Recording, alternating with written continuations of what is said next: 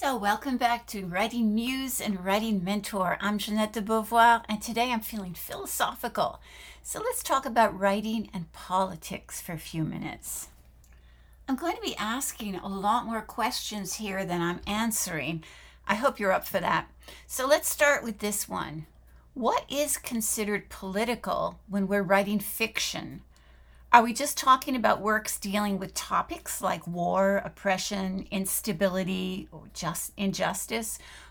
Or is it also anything regarding social identity and issues like race, gender, or economic class?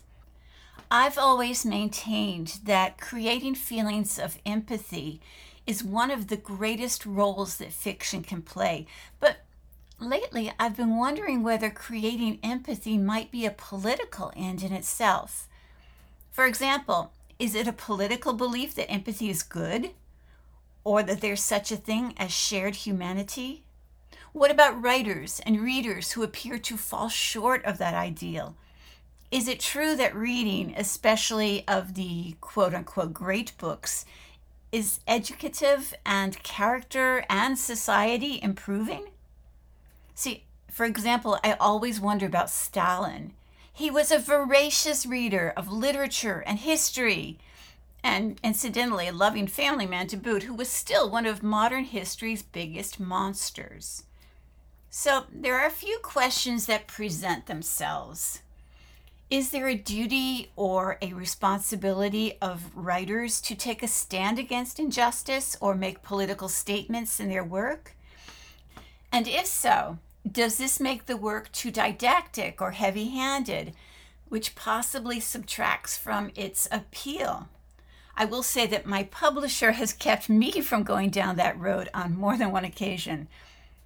But if not, does the writer risk accusations of withdrawal or ignorance or cowardice, especially if they feel they should somehow quote unquote know better based on their time and place?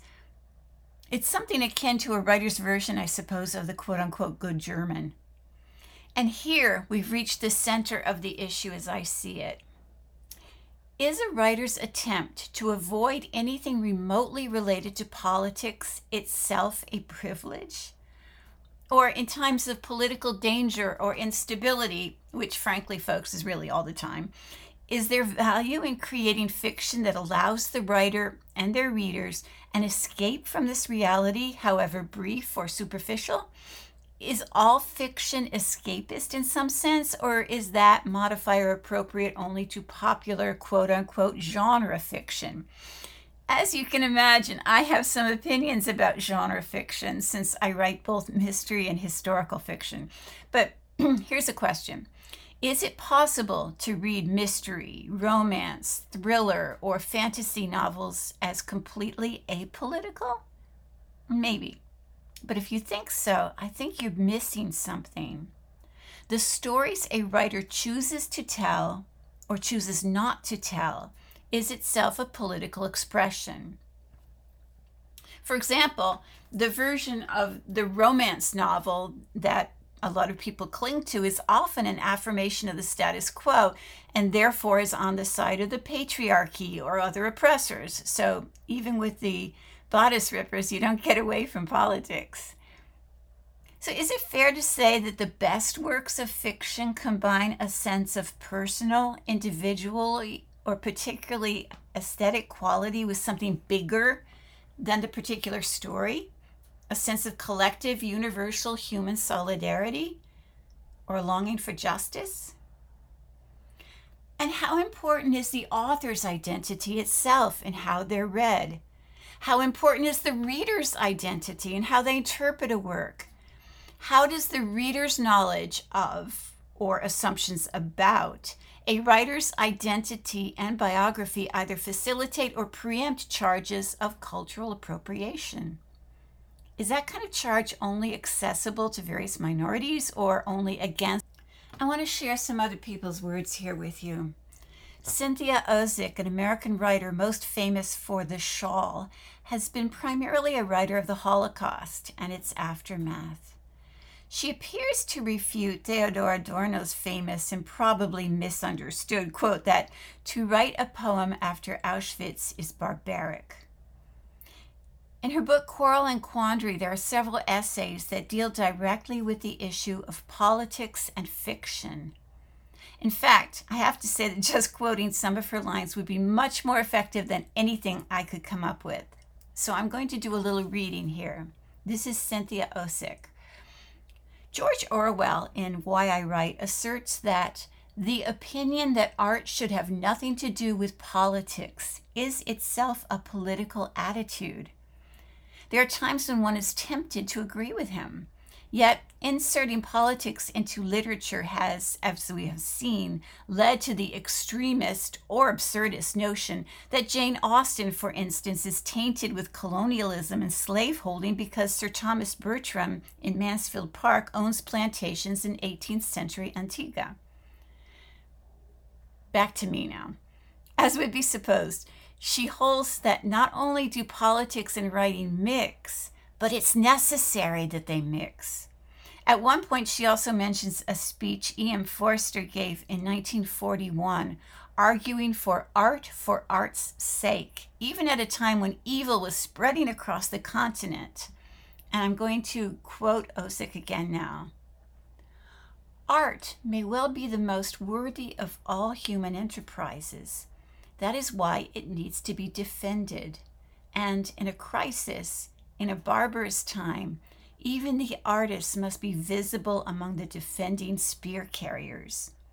Art at its, cru- art at its crux, certainly the Antigone, doesn't fastidiously separate itself from the human role. Neither should artists. I like to imagine a conversation between Forster and Isaac Babel, let's say in 1939, the year Babel was arrested and tortured, or early in 1940 when he was sentenced to death at a mock trial. History isn't only what we inherit, safe and sound and after the fact, it is also what we ourselves are obliged to endure. There are those human beings, both like and unlike ourselves, who relish evil who pursue it, who make it their cause, who despise compromise, reason, negotiation, who, in Forster's words, do evil that evil may come. And then, then the possibility of aesthetic or- order fails to answer. It stands only as a beautiful thought, and it is not sufficient to have beautiful thoughts while the barbarians rage on. I want to repeat that sentence because I highlighted it and I think it's so important to what we're talking about here. It is not sufficient to have beautiful thoughts while the barbarians rage on. She continues, the best ideal then becomes the worst ideal, and the worst ideal, however comely, is that there are no barbarians, or that the barbarians will be so impressed by your beautiful thoughts that they too will begin thinking beautiful thoughts, or that in actuality the barbarians are no different from you and me with our beautiful thoughts, and that therefore loyalty belongs to the barbarian's cause as much as it belongs to our own. She concludes with this the responsibility of intellectuals includes also the recognition that we cannot live above or apart from our own time and what it imposes on us that willy nilly we breathe inside the cage of our generation and must perform within it. Thinkers, whether they count as public intellectuals or the more reticent and less visible sort, are obliged above all to make distinctions, particularly in an age of mindlessly spreading moral equivalence. She mentions how Forster ends his speech with Shelley's well known quote that Poets are the unacknowledged legislators of the world. And notes the irony that Forster took this as a dictum from Mount Olympus, even while panzers were running roughshod over Europe and the camps were already operating. I like the quote myself. It's very similar to one that I always use, which is if you can write the stories for a society, it doesn't matter who writes the laws. I do like those quotes, but I'd also certainly not interpret them to mean that poets or all writers should withdraw from the world in the hope that the aesthetic beauty of their work alone is enough to improve the world. It just doesn't work that way, folks. Social reform has been a goal of certain types of literature at least since the 19th century. Dickens comes to mind as one example among many. It's always been hard to pinpoint concrete effects literature may have had on politics beyond vaguely influencing readers to feel empathy for people unlike them. One notable exception is the short story The Yellow Wallpaper by Charlotte Perkins Gilman. The story tells of a woman oppressed and driven mad by her doctor husband's quote unquote rest cure, a real life treatment popularized by a doctor named Weir Mitchell. After the story was published, Mitchell read it and actually retracted this psychologically destructive treatment method. That is just amazing. Other real world political effects came, of course, from Harriet Beecher Stowe's Uncle Tom's Cabin and the muckrakers, including Upton Sinclair's The Jungle.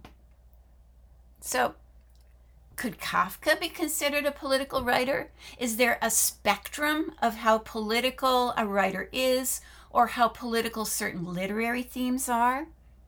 For example, alienation and a sense of outsiderness play a big role in Kafka's work, but is this because of his identity as a hated minority living among another group of oppressed minorities? Or is it because he held views against the imperial and royal Habsburg authorities? What about Chekhov, whose incredibly deft, character driven portraits seem, on the surface, to be apolitical? Or Zweig, who tried to be apolitical in all his fiction, even while he was working to build a more cultured and cosmopolitan Europe in real life, and who killed himself, we have to say, in Nazi induced despair in 1942. The answer has to be that obviously all these writers are very political. And here's here's here's my bottom line. All art, including fiction, is political. That holds true even if the author themselves denies it or tries to avoid it. We've been told to never trust the writer, but to trust the work. And honestly, I've always believed that, but the more I think about it, the more I, I think this seems to be a bit of academic sophistry. In the case of a politics denying writer, we may do well to keep it in mind, though. The fact is that art production can only happen when the artist is free. Freedom of speech is central to the artist, just as it is for the survival of a free society. There is no escape from politics for a writer or for anybody. We are all bound to the systems of power and human behavior that surround us. To not see this or to deny it only reveals our own privilege. Recently, like many Americans, I feel that the gravity of the political situation demands of all of us to do more. I know other American writers who have told me that they are not able to work lately because of the weight of the 24 7 news cycle. I know others who are trying to produce art or poetry specifically engaging political issues like gun violence, for example. There are probably no absolute answers to any of these questions, but most of their utility comes from their very formulation and expression.